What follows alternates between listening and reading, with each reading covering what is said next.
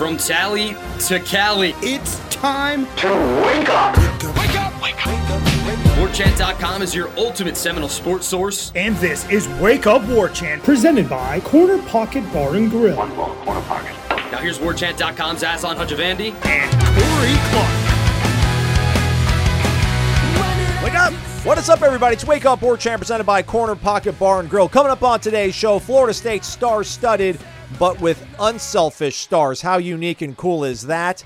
Wake Forest playing the mystery game at quarterback, and the olden days of college football passing us by soon. We reminisce. Wake Up War Chant presented by Corner Pocket Bar and Grill, Tallahassee, Florida, 2475 Apalachee Parkway. You also can find it on the internets over at cptallybar.com. You can place your order to go if you're in a rush. But the best part of Corner Pocket is like taking it all in the atmosphere, the ambiance. Lunch specials Monday through Friday, 11 a.m. to 3 p.m. today. Five piece chicken wings and french fries. Don't have to think about your side dish. Just going to go ahead and be like, hey, we got figured out. Our wings pair well with our fries. Five chicken wings, french fries, $8.99 from 11 a.m. to 3 p.m. And don't forget, tomorrow, bingo night. Test your bingo skills to win drinks and prizes in hard, cold American cash. Marked bills, though. Marked currency. Just letting you folks know. Live show Thursday, Corey and myself. That'll be awesome. 6 p.m. Thursday. Come hang out with us. That'll be your Friday podcast. And then tomorrow's show will be you folks letting us know what you want to talk about instead of us setting the, the agenda. It's called Renegade Express. Head to the tribal council warchant.com, post your questions. It's Corey's favorite program, so bring your heat, bring the best questions you have. We'll do an entire show based around it. Five star rating and review, thumbs up, please. Subscribe to YouTube, our channel, Warchant TV, and warchant.com. That's where all the good stuff's hidden. All the good stuff. Corey Clark, he's not hidden. He's in plain sight, everybody. What's up, big guy? What's up, buddy? How are you doing? Well, I'm doing well. How about yourself? Uh, I can't complain. You know, it's a beautiful day on Tuesday. Mm. The weather, you just can't beat it right now, Aslan. It's fall. It's football weather. A little tinge of uh, crispness in the air. Uh, Thanksgiving right around, well, Halloween, then Thanksgiving right around the corner. You just can't beat this time of year, buddy. NBA started. The World Series about to start.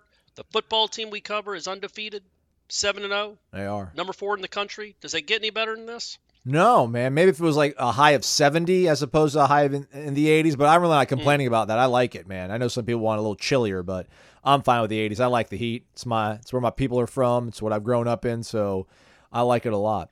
Hey, speaking of this football team being 7 and 0, any doubt in your mind? Really weird to come out the gates with this one. Any any doubt in your mind whatsoever they're, they're better this year than they were last year? Oh, uh, no, no doubt at all. Last year they didn't have Keon Coleman or Braden Fiske. more talented, more talented for sure. You know, they they played LSU both years. They beat LSU more convincingly this time around. Yeah. I- I feel they like played Clemson both years, and they beat Clemson this time around. Right. I feel like they beat Syracuse more convincingly last year, despite the fact they didn't score as many points. But the scoring offense is higher, Yep. and um, you know, I guess we'll see this this month will really tell it all. That the forthcoming month of, of November, who knows what's going to happen here with Wake? Apparently, they're going to flip a coin on their quarterback situation, but um, yeah, I mean, like if you don't beat Miami forty five to ten, doesn't mean you're not better than you were last year. Uh, I'm, not bracing for that, um, and I don't know if they'll score forty five against the Gators in the Swamp, but they should still win that game. So I don't. Something I was thinking about. Just I was chewing on it, Corey, because here we are, man. We're seven zero. Like this is real. Like it's happening. All these these scenarios are real. Um, you know, drink it in, everybody. Drink it in. Thought about this one too uh, on the Russillo podcast. I know it's a net positive going to 12 football teams, but think about a season like this where Georgia plays in the East, their crossover in the West wasn't all that stout. I mean, they got Auburn. Um, but like, say they were to lose to Florida this week and then lose to Tennessee, they would still be in the playoff, probably, right? They would still probably be a top 12 team Yeah. and, they, and they'd have a they'd have the right to play for a national championship somehow. Maybe not the actual game, but they they'd be in the thick of it. I don't know how I feel about that. Still don't know how I feel about that, Corey. Yeah, I was thinking about that too. I- think I would equate it to, uh, you know, look, it's still going to be cool. It's still college football, but it's going to be like the major league playoffs compared to what they used to be. Like we talked about, I guess it was last week.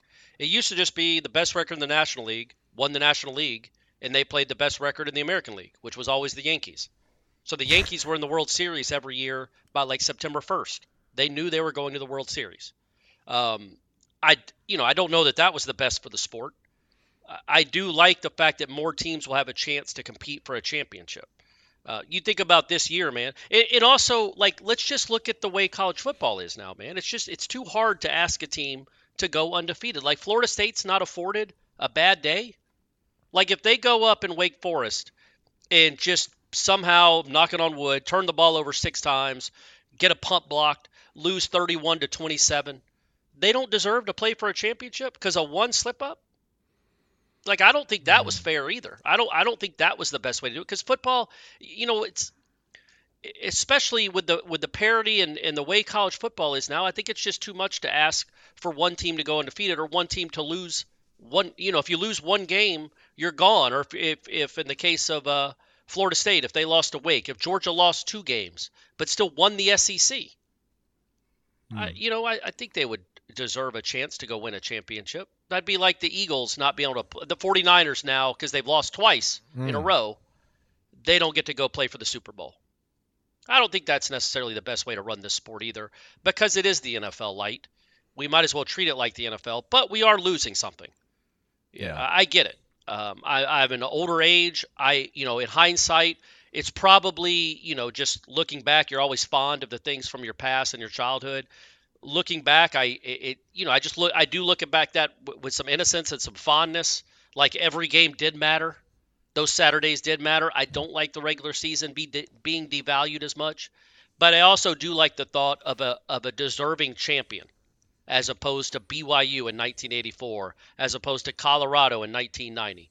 Um, you know, pick another one. Florida. Florida's never had an undefeated season. Losers. Um, yeah, exactly. So I do like this better. Uh, but I, I, get it. And next year, I was thinking about that because I actually listened to that Russillo pod too. Well, I listened to when he was talking to Feldman. You know, and I can't help but look ahead to next year when they're only when they're talking about the 2024 season. I'm like, man, what Florida State? You know, if he if he reloads this roster, if if these guys get better, um, maybe Hakeem and Destyn turn into freaks. Maybe you get Johnny or Keon somehow to come back. What if they they they could they could make the playoff next year? They could be not as good a team, but still go 10 and 2, win the ACC and make the playoff. I think that's cool. I think that's cool to have something to fight for. Probably won't win a championship, but you never know. Get in the tournament and see what happens.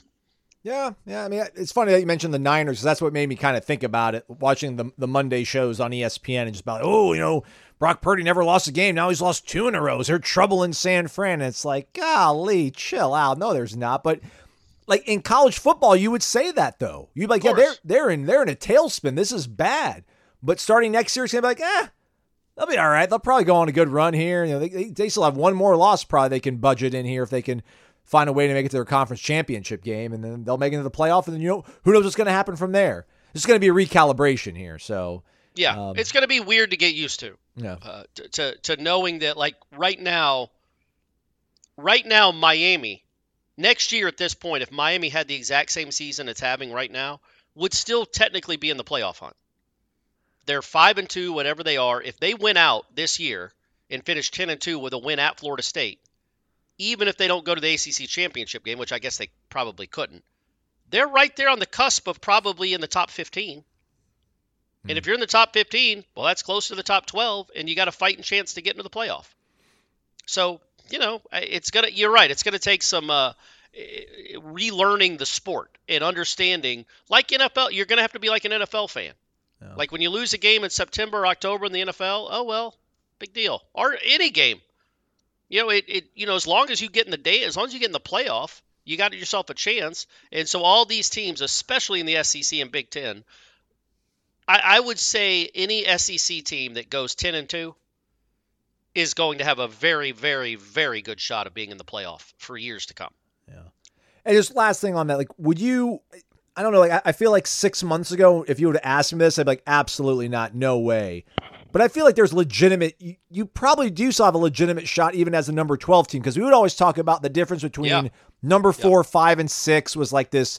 You know, kind of a, a little bit of a margin to where you probably still could have won the national title. But man, if we're talking about 13, 14, not making the playoff, we're not going to feel bad for you because there's you probably have no shot. But like I don't know, man. Like a Georgia this year again, I mean, like Brock Bowers out for four weeks, you end up going on a losing skid, but you get him back. you probably still could get hot and win three, four games and win a national title. So, like six months ago, I'd have been like, we're never going to see anybody ranked under seven win a national title. But I bet within the first five years, we'll see a double digit team probably win. Yeah, you know, you just look at it now. Like Georgia's the number one team in the country. Ole Miss is number twelve. Well, they're about to they're going to play each other in a few weeks. Uh, you know, you would not be stunned if Ole Miss won that game. You'd be surprised. Georgia's going to be favored, but that's not a stunning. And and you know, Utah is 13th, Oregon State is 11th, Penn State is 10th.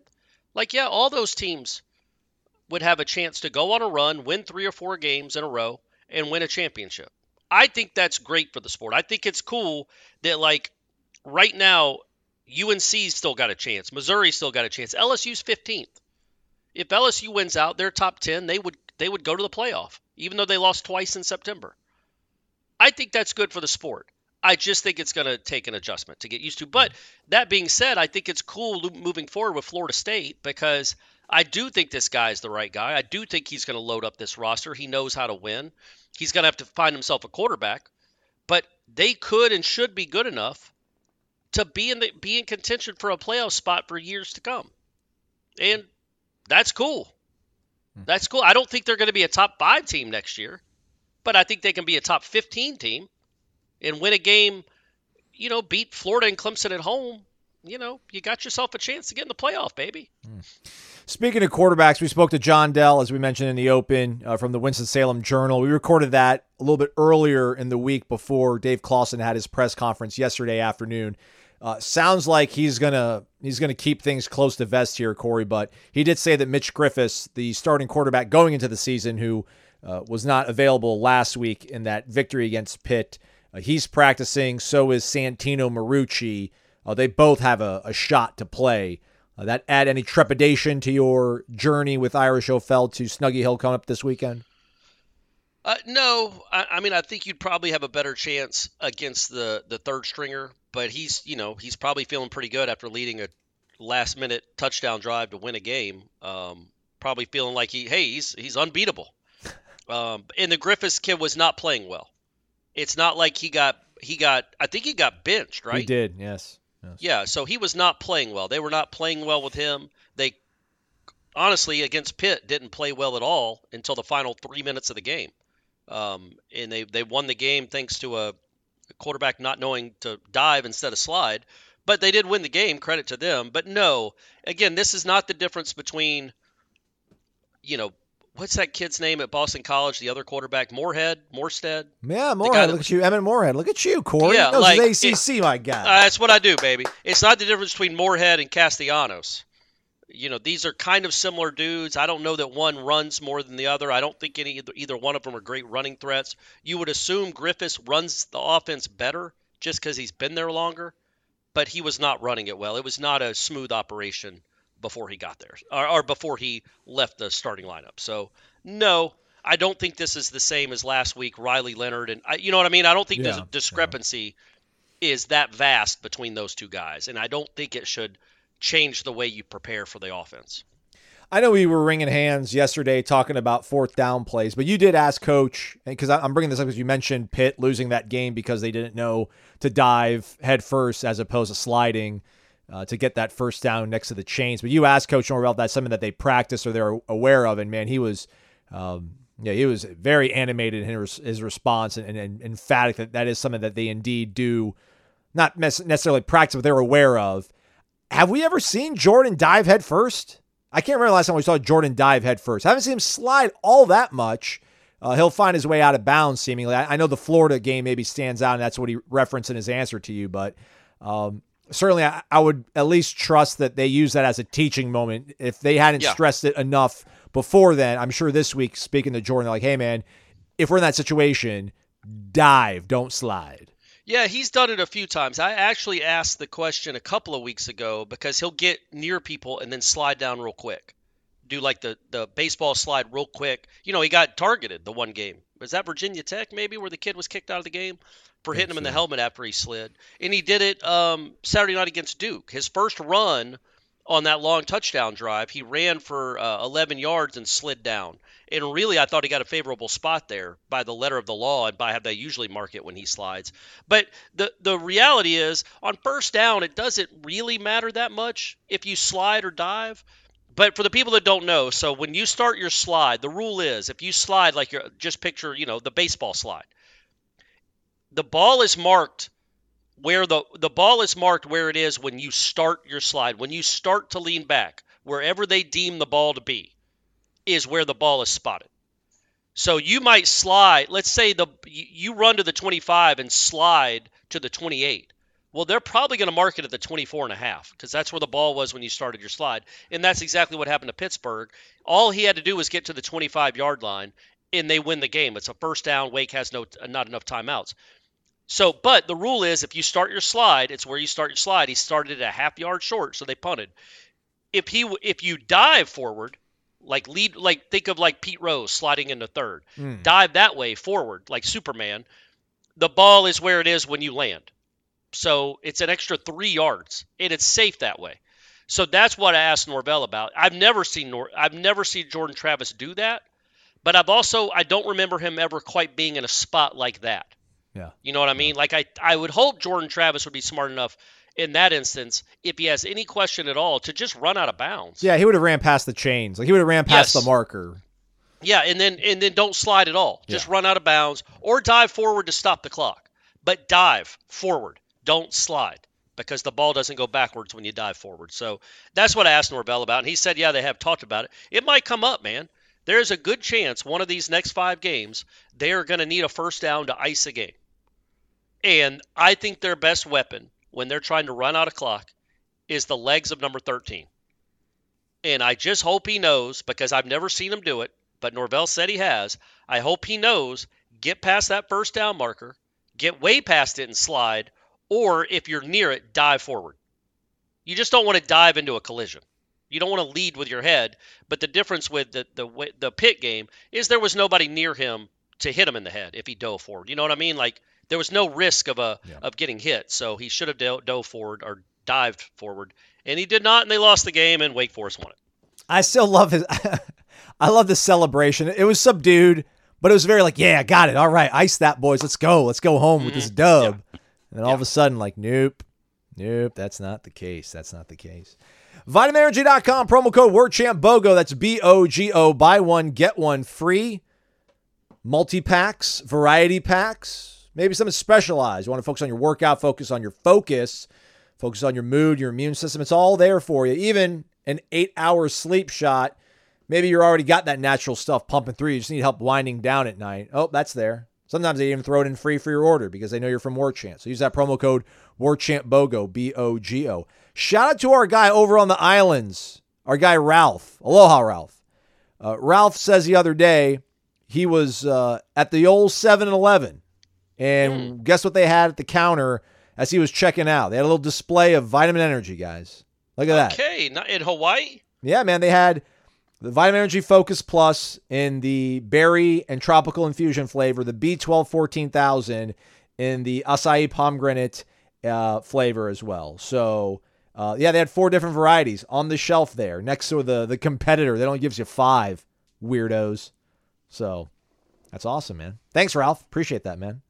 Get yourself some, everybody. You don't have to go to Hawaii and 7 Eleven. You can just get it from the comfort of your home. VitaminEnergy.com, promo code WarChantBOGO, B O G O. Energy with benefits. Shake it and take it. VitaminEnergy.com.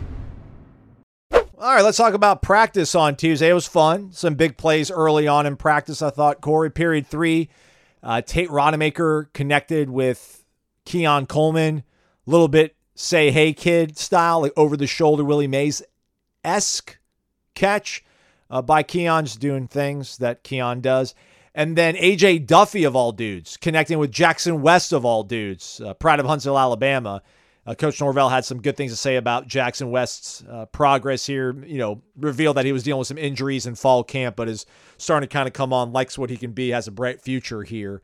Um, you know, you couldn't tell any difference between practice yesterday and practice a week ago as they were going into a primetime showdown against a ranked team that had a lot riding on in terms of conference positioning. And now you're playing a four and three team That's one and three in conference. Sleepy Nooner.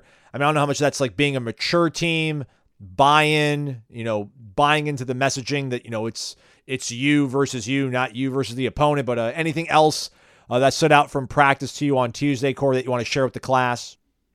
Uh, no, not really. Yeah. I thought Deuce Spann looked good. He Um, did. Yes. you know there are, he's so fast that uh, there were a couple times in one-on-ones where he's five yards past someone but the throw they can't throw it far enough like uh, he, he always has to come back to the ball because he's so fast and i don't know you know that hasn't come into play yet this year and who knows if it will i don't think they've taken a deep shot with him all year but these quarterbacks have to learn you got to throw it quicker uh, because you're if you're going to wait for him to get five yards open, he's running at such a high rate of speed that unless you have Patrick Mahomes' arm, you're not going to be able to get it. He's going to have to come back to the ball. He probably won't catch it, but he probably will get a pass interference.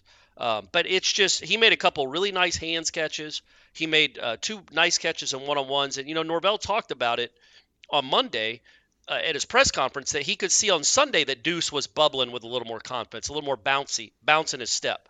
Because you just you can't overstate how important that is. You know you have the talent, you know you have the size and the speed, but if you've never done it in front of people, you don't know if you can do it in front of people. And then all of a sudden, he has one of the biggest plays of the year. How could that not fill him with confidence? Like, oh yeah, I can do this. I can make plays. This speed does translate. I am a good player. And confidence is so important. It really is. And uh, you know, him having some now. And is there a chance for him to play this weekend? I don't know. Probably. But I would like. I, it's it's good to see. It would be nice to see him take advantage uh, of this opportunity and of this newfound confidence, because you know he did look like a different receiver to me, man. Like there are times over the last month where he's just to me, I've just kind of like not even paid attention to him, just kind of a forgotten dude. He has that kick return, and then it's. I don't think it's a coincidence that the next practice that we get to watch is his best, in my opinion, his best practice of the year. Like he just he they couldn't cover him, and when they did cover him, he still snatched balls away and made catches. I just thought it was really impressive, man. I thought he looked uh, I thought he looked really good um, in the one-on-one portion that I saw anyway. So uh, that's good to know because there aren't many guys, there aren't many colleges in the country. What would you say Deuce is on this team? The sixth receiver? You know, obviously Johnny Keon, Kentron plays more than him. Darian plays more than him. Uh, Destyn plays more than him. Ja'Khi. Ja'Khi, so seventh. I know they play wow. different positions. I get it, but And Hakeem looks poised to maybe. yeah, Hakeem I think has more catches than him this year. So he might be the seventh or eighth receiver on your depth chart if you're just ranking like production. And he's six four and runs like a world class sprinter. Like they just they and I know he's not one, but there there aren't dudes like there aren't colleges that have a deuce Spann essentially running third string. So let's see what happens with him these next four or five games.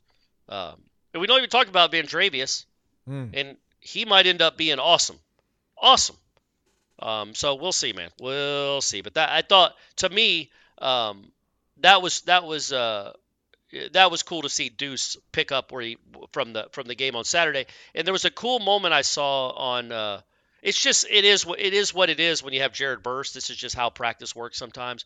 They were doing these blocking drills, and Jackson West kind of he didn't pancake Jared Verse, but he came close to doing it. He really kind of gave him the business. Hmm. And so I look over and they're chat they're chatting back and forth. And Jackson West is telling him about it. And then Burr starts talking. And I can't remember who got in between them. It might have been Edmund. I can't remember. Oh, Edmund went up and dapped Jackson West, I think, to say good block or whatever. And Jackson West was talking to Edmund. Verse was right there. I have no idea what they were saying. They were 50 yards from me. Um, but I was like, okay, I want to watch this next rep. Jared Verse doesn't get pushed back much. And he certainly doesn't get talked to after that happens much. And I wanted to see what it looked like with Jared Verse kind of being mad and, and wanting to prove a point. And I just, I will go ahead and say it looked exactly how anybody listening to this would think it would look. It was not Jackson West's best rep. After he had a great rep, Jared Verse reestablished dominance very, very quickly. and you just sometimes forget. And I don't think he played great on Saturday. He played fine. He's played very good all year, I think. But he was not a impact player on Saturday night. But he is absolutely an impact player, and you forget just how freakishly strong that guy is. And he, Jackson West, didn't forget it. Uh, it was very, very impressive. That guy is so explosively strong. It's crazy. Think do you think we'll start seeing more of that that dynamic pressure that we've been hoping for towards the end of the season here now? Yeah, you know, look, I thought you saw it out of Patrick Payton. Um, I thought he had a really good game on Saturday night, pass rushing. Jared Verse has been exceptional against the run, in my opinion. Um, and yeah, I think, look, you have Griffiths or what is the great Santucci playing this week. Neither one of them are, uh, you know, Michael Vick running the ball. You have the Pitt kid who is not Michael Vick running the ball. You have Tyler Van Dyke probably if he's playing. He's not a guy that you have to worry about busting, uh, you know, b- busting through the line and rushing for 30 Oh yeah, yards. he'll hang, he'll hang out all day. He, he invites He it. Absolutely he, wants to will. feel it. Yeah, He's got a little Bledsoe in him. Like he, you know, you can get a couple of sacks on him every he's a, game. He's a masochist. So so and then Mertz. So you've got you've got the, Can you the say last that name without games. laughing? Just No, Mertz. Mertz has had Mertz has actually had a good year, man. Know, He's certainly better than the name. the Wisconsin transfer that this program got um, a few years ago. But man, I I want to see these last five games are it's it's a he can kind of pin his ears back. You don't have to worry about a Castellanos or even a Klubnik or a uh, um, Jayden Daniels or you know Riley Leonard was getting it out so quick he didn't sit in the pocket a ton. So uh, you know I just I think yes I think you will start to see him make a more of an impact with pressures and sacks than he has so far because he's facing more statuesque let's say quarterbacks. I mean they're not horrible athletes by any stretch, but they're not the guys they were facing earlier in the year either. Post practice interviews, Lawrance Toafili, Tatum Bethune. I know you were hanging around Tatum, but you know the, the thing with Lawrance that caught me off guard, not off guard, but uh, the pleasant part of the interview is always pleasant. Lawrance is a great young man. Um, I don't know if it's a a cultural thing, like in terms of what Mike Norvell and, and David Johnson, the staff, have established, or uh, like a, a generational thing almost. But I feel like you know James Wilder and Devonta Freeman got along. Like you know, there was there was you know everybody was happy spreading the ball around. Uh, but there's a real sense, and maybe it goes against you know what I would believe. I, I would just believe these guys have really big egos and they deserve it. They put in all this hard work. They sacrifice their bodies, and they're up at five in the morning. You know they want to be able to you know make plays constantly. They want to be the guy that's relied upon uh, in in situations where it was the first quarter, the fourth quarter, and Lawrance Toafili um, gets limited opportunities, but continues to make the most of it and has absolutely no qualms with it whatsoever. I, I just feel like I don't know, 15 years ago, 10 years ago, that would have seemed kind of crazy. Uh, like they would have been just playing the good soldier in front of all of us, but then probably grumbling about it off camera. But I like really believe when he talks about like, yeah, man, like I'm just ready whenever and I'm good with whatever. Um, I just don't know how much that's just like, is that a kids maybe a little bit more mature than we think these days, or just is that a tribute to David Johnson and Mike Norvell and, and the the culture they've set? Well, I, I, or maybe it's just specific to the players they recruit. Like maybe they recruit guys that are like this. Um, you know, look, even Keon Coleman, man, like you, you know, and, and I don't think we talked about Jaheim Bell too. Like uh, apparently Jaheim Bell didn't love blocking at South Carolina and didn't like much about um, that offense at all. It would appear his last year there. Well, he's embraced it this year, man. You watch the uh, watch Jordan Travis's first touchdown um, against Duke. Well, his only touchdown running against Duke that gave him the lead. Jaheim Bell's waving him like "Follow me." Mm. He's the lead blocker, and he's saying "Follow me," and he pushes that kid almost into the bricks on the block. So he, I, I and Keon Coleman does it too. And I, you know, I don't know if it. I, I'm sure the culture has something to do with it because you, if you, if you go out there and don't block on this team, if you're a wide receiver or if you're a guy that's selfish, I've said it before about the basketball team. You stand out when when the FSU basketball team was rolling, rolling. If they would have had a selfish dude that moped and pouted because he didn't get minutes or he didn't get shots, he would have stuck out, man, and they would have all made fun of him in the film room. And I and I think that kind of that is now that you could apply that to the Florida State team. If you got a guy that's that's about carries or touches or lack thereof, man, that's that's not going to fit in in that locker room. I mean, Keon Coleman is maybe going to be a top 15 pick. He had a game where he had zero catches. Johnny Wilson had a game where he had zero catches. Now he had a few drops, he had a few targets, but they've all sacrificed. Jaheim Bell's had games where he didn't have a catch or he had one catch. Jordan Travis has had games where he's thrown 15 passes. And then what I what I like about it, but but I think Toafili is a special kind of kid. Like I don't want to dismiss that what he is because I, I I just you're right. I just love everything about the him as a football player because he is willing to do everything. He is willing to be a punt cover guy, a kick cover guy. He's willing to go catch balls. He's willing to go line up in the slot. He's willing to go run hard between the tackles. Like he can do a little bit of everything. He's just you're going to miss him when he's gone. He is such a valuable part of this team. I don't think he's underrated. I think people listen to this show realize how valuable he is to the program. It's just cool to have a guy like that that doesn't ever uh, gripe, at least that we know of, about his carries or touches. But also, I don't think Trey Benson does either. I don't want it to sound like Toafili's like the the oh, outlier. Oh, yeah. well, I'm just yeah, talking about who we spoke to yesterday. Yeah, yeah, yeah, no, right. But I, I I bring that up because I watched the cinematic recap that they did, which again, all these colleges and pro teams are doing them now. I, I it, they're great. It's awesome for the fans. So go watch them. But they they they had the camera on the bench after Keziah's touchdown in the first half, and Benson just has the biggest smile on his face when he's sitting down next to him.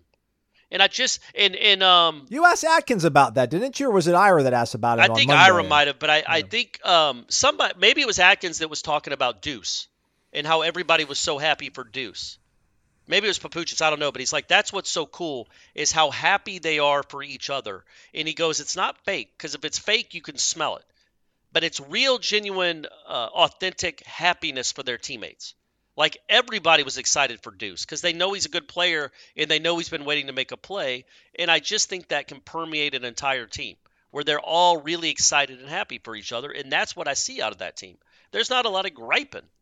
There just isn't, if there is any at all. Um, you know, and it helps that Johnny Wilson doesn't ever say a peep about anything. Like he is the most um, casual, big time receiver that you've ever seen. Yeah, not like a lot he of catches the him. ball, he gets yeah, up. Yeah, yeah, You know, he flips the ball back to the ref. He, you know, he's just he, he's just, and I I just think all that uh, all that matters. And Toafili is just kind of the uh, a, a perfect illustration of kind of the selflessness you need on a team like this when you have this many weapons because they can't all eat every game. John Dell coming up here in a minute talking Wake Forest football. But first, a reminder mybookie.ag, it's spooky season. Use the promo code WARCHANT when you sign up for the first time. Instant cash deposit bonus. Uh, some of the games not available right now, so I want to see this one, Corey. They have conference winners. Florida State minus 187. Mm. That that feels very safe and pretty fair in terms of value. Uh, I mean, obviously, you always want to see the plus next to something, but let's be honest. I mean, they're they're alone atop this conference right now. North Carolina, second smallest, shortest odds, second best odds, plus 300.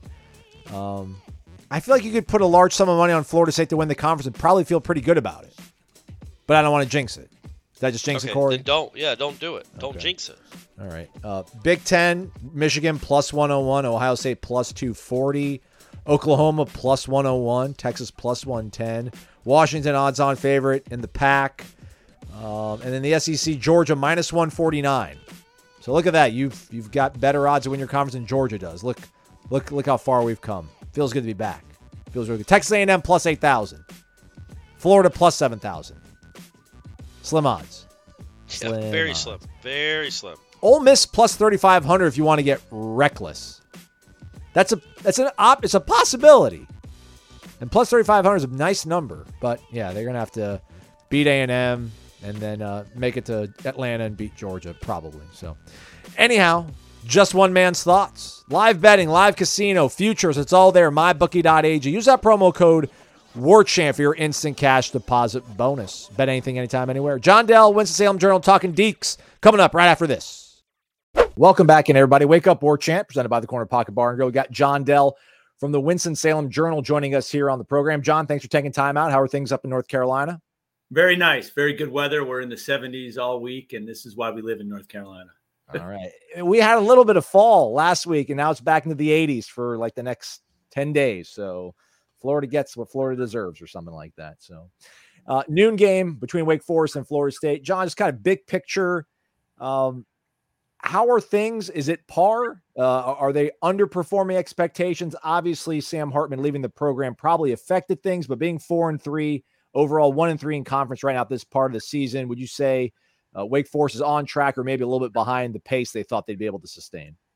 I think they're they're behind a little bit, only in that everyone thought that Mitch Griffis was going to be the answer at quarterback. He had showed some uh, some good play in his limited time. You know, Sam Hartman was pretty durable, um, but Mitch struggled. Uh, he, he, tries to almost do too much in one play, and I think that's what uh, that's what uh, fell out of favor with the coaching staff. Um, so, the, in reality, maybe they should have five wins, so they're not too far behind. But it's just a case of their offense is, has kind of been missing in action. And I think they the last two years they have the highest scoring years in school history. So it's kind of a kind of a you know a wake up call for the Wake fan base just because they're not scoring at will like they did the past couple years. Yeah, that Sam Hartman kid was all right. Uh, apparently, I mean, I guess you know they obviously knew there was going to be a little bit of a drop off, but probably not this much. So has Griffis been replaced due to injury? Was it ineffectiveness in that game against uh, Georgia Tech? I think where he really uh, started turning the ball over, or uh, where do you think they stand right now with uh, the quarterback situation after Santino Marucci with a real nice comeback win this past weekend? Well, he was replaced for ineffectiveness in the Virginia Tech game. Uh, Georgia Tech, he played all the played all the way through. Uh, he was he was replaced. He was replaced, and then Michael Kern, his backup, who seemingly I think has been here longer even than Mitch uh, he got hurt, so then Mitch had to go back in at the end of the Virginia Tech game. But then he got hurt again at the end of the Virginia Tech game, or even he probably shouldn't have went in. Um, so he he wasn't even in uniform. And Santino Marucci, I call him the Great Santino. I don't mm. know if you're old enough to remember the Great Santini, the movie with Robert Duvall, but he uh, engineered quite a comeback. It uh, you know it was just uh, unbelievable that he was able to, despite throwing a late interception, he came back and let him down on the you know winning drive with seven seconds to go. So that was one of the more unbelievable games that I've seen it over there at Wake Forest. But you know the bottom line is they won. They've got some confidence, and they're going to need every bit of that confidence going against Florida State because Florida State is fast. That's the thing that you notice with the Seminoles. And can Wake Forest keep up with that that pace? I, I, you know that's that's going to be what uh, what maybe is the thing that uh, sets Florida State apart when you talk about with with against Wake Forest. Yeah. I know Murgy turned the ball over a few times, but as you mentioned, you know he engineered that game-winning drive, and I saw the clips of the, of the locker room after the game. I know everyone's always excited after a win, but I don't know if they feel like maybe he gave them some kind of spark and something to build off of, or do you think the coaching staff's almost treating that as a one-off, and they're hoping that Mitch has been able to reboot himself and and, and find his way? Well, that'll be the uh, the question this week. I don't know that he'll answer him because he wants to keep it close to the vest to kind of keep Florida State guessing. Um, but you know, it, when, when Michael Kern got hurt and, and Mitch wasn't playing, they didn't have any quarterbacks. And now Kern probably won't be back this week. He may be back in a couple weeks, but now they sort of have three. So they have so, some options out there, which is uh, not what they thought about a couple weeks ago. So Santino's just kind of the he's a gunslinger. He likes to like to th- likes to throw it deep. Now, Warren Ruggiero's offense doesn't really call for throwing it deep, but he likes to throw the ball all over the field. And he did a pretty nice job the other night in his, in his first start. So it, it, does give them a little more options. And he's, you know, he's fresh. He's he's well rested, that's for sure. So um, I think that just gives them a little, you know, a, a little uh, option there with uh, if Mitch is able to go. And if Mitch can play, I mean, I wouldn't be surprised if they played them both uh, on Saturday. And this offensive line's got so much experience. Uh, they're grading out really well, according to Pro Football Focus. The run offense is kind of on par of what they've been in years past. One of the tackle spots seems to be a little bit of a weak link. Is it is the offensive line holding them back, or is it ultimately the, the lack of a passing game that doesn't have this offense clicking on all cylinders like we'd seen in years past? Well, the, what we've gathered is a couple of the the tackle play hasn't been as good as it needs to be on the offensive line. And I think stretching the field hasn't been an option because I lost Donavon Greene in a preseason injury. he was their uh, he was really their their stretch guy, and he got hurt, and so he's uh, he hasn't been there all year. And they really don't have a, a breakout. Jahmal Banks is pretty good, but he's not as fast as as Donavon Greene or as physical. So they they've kind of been hurt with the with the stretch plays. They haven't had many explosive plays on offense where you know they, they had those in years past. So that's kind of hurt them as the, the wide receivers aren't as strong as in past years. Still got that one-two punch at running back though. Um, you know, obviously with Justice Ellison and uh, Demond Claiborne, uh, have they been uh, as productive as needed?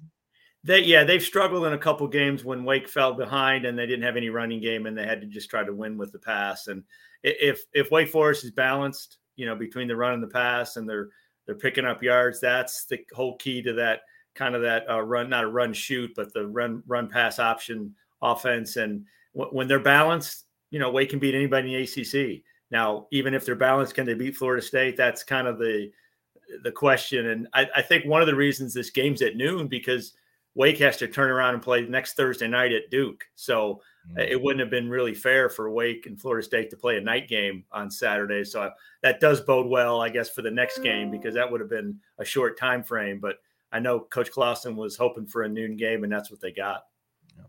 This defense, uh, I don't know, sneaky good. Is that can we can we say that about this unit, or is it uh, is it kind of tough to tell because maybe they haven't played the most explosive offenses in this conference yet? No, it's keeping them in games. It's it's the best defense they've had, I think, in the in the last few years. I mean, Brad Lambert, he's in his second year as the uh, defensive coordinator.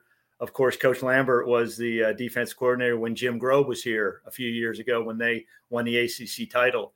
Uh, which, by the way, since they started the ACC title game, Wake Forest is still the only North Carolina school to mm-hmm. win the ACC title. Just throwing that in there, which is, I know the, the Carolina fans don't want to hear that. The NC State fans don't want to hear it, and neither do the Duke fans. But that's a, a good little tidbit that Wake is the only in state school in North Carolina to win the ACC title. But Brad Lambert's second year, and they're, they're really playing lights out for him. The linebacker play has been tremendous. Jacob Roberts is a graduate transfer from North Carolina A&T and he's uh, he's probably their best defensive player. So they've they've really done a good job in defense. And the secondary stayed healthy and and they're really good too. They're they're going to have to be good, you know, facing uh, facing Travis. Are they just a sound and disciplined bunch, uh, or does Lambert mix in a lot of kind of exotic looks and pressures that that, that throw opponents off? No, I think they're really uh, really right in front of you. I don't think they do any any tricks or anything like that. They just they're just good good ball hawkers, and they you know they don't miss a lot of tackles. I think that's one of the big things that Coach Lambert has stressed is they don't miss a lot of tackles. Those secondary guys, when they when they get to someone, they usually bring them down, and that, I think that's been the key for you know for this year. And I know they they kept them in a couple games. That Clemson game was right there. They played right right with Clemson. That defense kept them in the game. Um, they they were pretty vanilla on offense, just trying to stay in the game, and you know they almost pulled it out against the Tigers, which you know isn't that hard to do this year, obviously. But still, it's Clemson, Clemson in Death Valley too. So yeah, yeah, you got to get credit for that. Uh, you know, you touch upon the secondary, keeping them in games, and, and maybe being the backbone of the strength of it. But man, I didn't realize Caelen Carson was still around. I thought he was probably already in the NFL draft, but now he's he'll, he'll be a, a, first round pick probably this upcoming season. But with Caelen Carson and Malik Mustapha and Nick Andersen, um, I mean, just how talented is that bunch, and has that been what's been able to keep Wake Forest in these games defensively? Do you think? Yeah, they uh they they're really good cover guys too, and that that's kind of been key. And you know they're they're getting you know Kevin Pointer on defense. The de- defensive line has been has been dynamite, and that's kind of putting pressure on the passer, and that you know that helps the whole defense. And so they've uh, they've kind of got a, a, a, nice mix right now.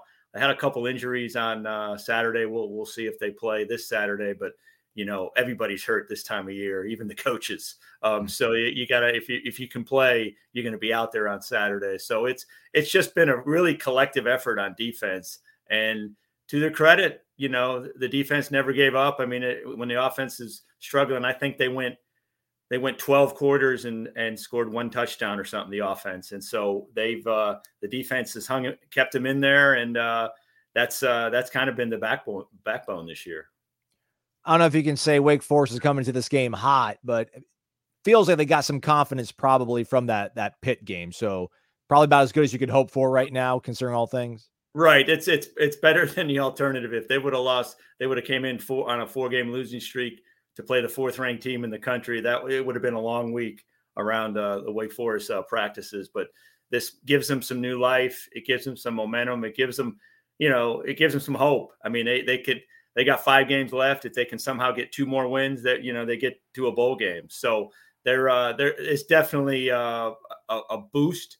Will it be enough against the, you know the the Seminoles, who obviously are the best team in the ACC this year? I, I don't know if that can happen on Saturday, but I don't know who is it. Who is it? This is why they play the game, I guess. Mm. Uh, last thing, John, not to relitigate the past, but just what was the mood around the program when when Sam did leave? There seemed to be such a kind of a lag between the rumors of him departing and then him ultimately departing, and and just kind of the reality in which which we live in with NIL, and that's going to factor into things and just how they find themselves offensively now. You know, I don't think it was a. You know, I don't think the fan base was wants to you know torture the guy. I mean, he was here five years. He graduated He's probably the best quarterback to ever play at Wake Forest. He wanted to maybe get his draft stock up a little, and you know Notre Dame offered him a chance to go there. I mean, every, anybody would take that chance. I mean, it, you know, and so if he ups his draft stock and he gets drafted, that that's great. And if he doesn't, well, you know, he went to play at a high level at Notre Dame for a year, so you know coaches and players don't always get along for five, six years too. So maybe it was time for Sam to maybe move on. But you know, I just think that, you know, if he was here for a year and then he left, sure, let's all be mad. But my God, the guy put in his time. He was a, you know, a warrior for this team. He got sacked early in his career, just like Mitch is getting sacked now. And I'm surprised he's able to walk around. And, you know, so he, he put a lot into the Wake Forest experience. And I kind of eh, am on the side, like, you know, this is the era we're in. So you either embrace it or you go find something else to do and something else to watch on Saturday afternoons. All right, I lied. One last thing. I've been asking everybody that on these uh, various beats in the ACC, either give me a, a, score game prediction, John, or will this be the last time Florida State plays at Wake Forest as a member of the ACC? Oh, that's a good question. Um, I don't think it's the last time they'll play um, at Wake, but I do think that Florida State wins 34 or 21. Ooh. Oh, they're gonna. Oh, the Deke's gonna cover y'all. Yeah. Be careful. careful. John Dell from the Winston Salem Journal joining us here on Wake Up War Chant. John, thanks so much for the time, man. Thanks, guys. You guys have a good week. Thanks to John Dell for hopping on, giving us some insight into the Demon Deacons. Thank you for listening, everybody. A reminder Renegade Express going down tomorrow. Hop onto the Tribal Council of WarChant.com to submit your questions. Probably going to shut that thing down pretty quick. Uh, we've been getting lots of questions, which is great, but you know we want to try to keep it kind of kind of quick move and fast pace. So uh, we'll keep it open there briefly. Maybe by 10 in the morning, it might be shut off. But you're all up listening to this early because you can't start your day without us, right? That's why we love you guys. Uh, that's a wrap, everybody. Jeff Cameron Show coming up 1 to 3 o'clock. We'll be out at practice, updates, videos, interviews, all that over at warchant.com. So tune in for that. He's Corey. I'm Aslan. Thank you for listening to Wake Up War Chant, presented by the Corner Pocket Bar and Grill.